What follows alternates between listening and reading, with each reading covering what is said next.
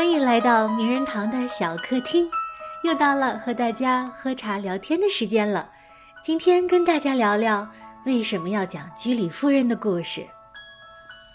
我上学的时候啊，学校的教室和走廊上都挂着名人头像，比如呃，物理实验室挂爱因斯坦，音乐教室挂贝多芬、莫扎特，有的呢还配了名人名言，比如。为中华之崛起而读书。嗯，你的学校是不是也有这样的挂图啊？我想很多人对这些挂图都视而不见了。而我从小对居里夫人的兴趣，就是从学校走廊挂的居里夫人肖像开始的。我那时觉得，哇，居里夫人真美呀，简直就是科学家中的电影明星。啊，你可以嘲笑我是外貌党，但是我当时就是这么朴素的喜欢她，觉得居里夫人是富有诗书气自华的最佳例证。我记得她的头像挂在化学实验室元素周期表的旁边，肖像上的她梳着毛毛糙糙的发髻，露出饱满漂亮的高额头，她没有笑，但是显得很平静和善。他的那双眼睛格外的吸引我，那是一种充满力量的凝视，一种通过纯粹和坦率聚焦的眼神。即使透过挂图的扎像素，我都能感觉到这个眼神砸在我视网膜上的力量。当年的我，就像世界上千千万万的孩子一样，用崇拜的眼光望着墙上这位。集美貌与智慧于一身的高贵女性，但是我不曾想到，当年的她，就像世界上千千万万伟大的女性一样，遭受了那么多的歧视和打击。当年的居里夫人，以物理第一、数学第二的优异成绩，毕业于法国最顶尖的大学，却申请不到一个最普通的职位。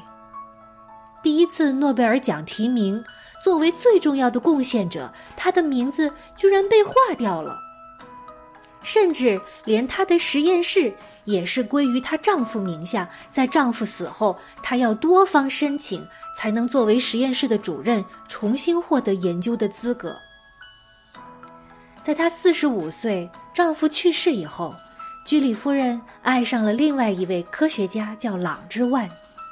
但是朗之万当时已经结婚了，因为这场丑闻，两次获得诺贝尔奖的居里夫人却不能进入法兰西科学院，没有资格在科学院朗读自己的论文。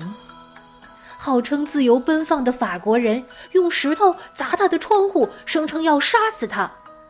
法国科学家联名写信，要把他驱逐出境。如果玛丽居里。是个男人，这一切都不会发生。与之相比，丑闻的男主角朗之万没有受到影响，继续工作。后来又公开找了一个情人。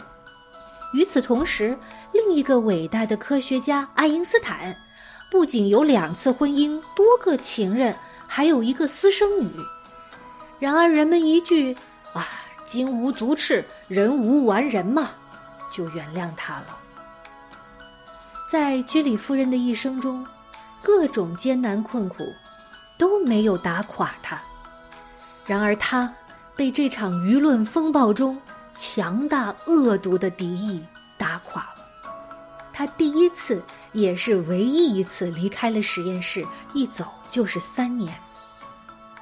然而，居里夫人就是这么强，她最终站起来。走出来，回到实验室，继续工作了二十二年，培养出了诺贝尔奖得主的女儿女婿，法国科学院的第一位女院士，为世界上许多国家，包括中国，培养了第一批核物理学家。这，就是那个眼神想要告诉我们的故事。居里夫人的一生，为科学开疆扩土，充满了。卓越的发现，在他的成就背后，是与命运抗争，与偏见歧视抗争，为寻求公正、平等和自由战斗到底的坚强与执着。这两者，都是他留给这个世界的了不起的遗产，很难说哪一样更珍贵。我希望你生活在一个没有歧视、平等、自由的世界。如果这样的世界还没有到来，我希望你知道应该怎么做，因为你听过居里夫人的故事。好的，今天就聊到这儿，我们下一期的小客厅再见吧。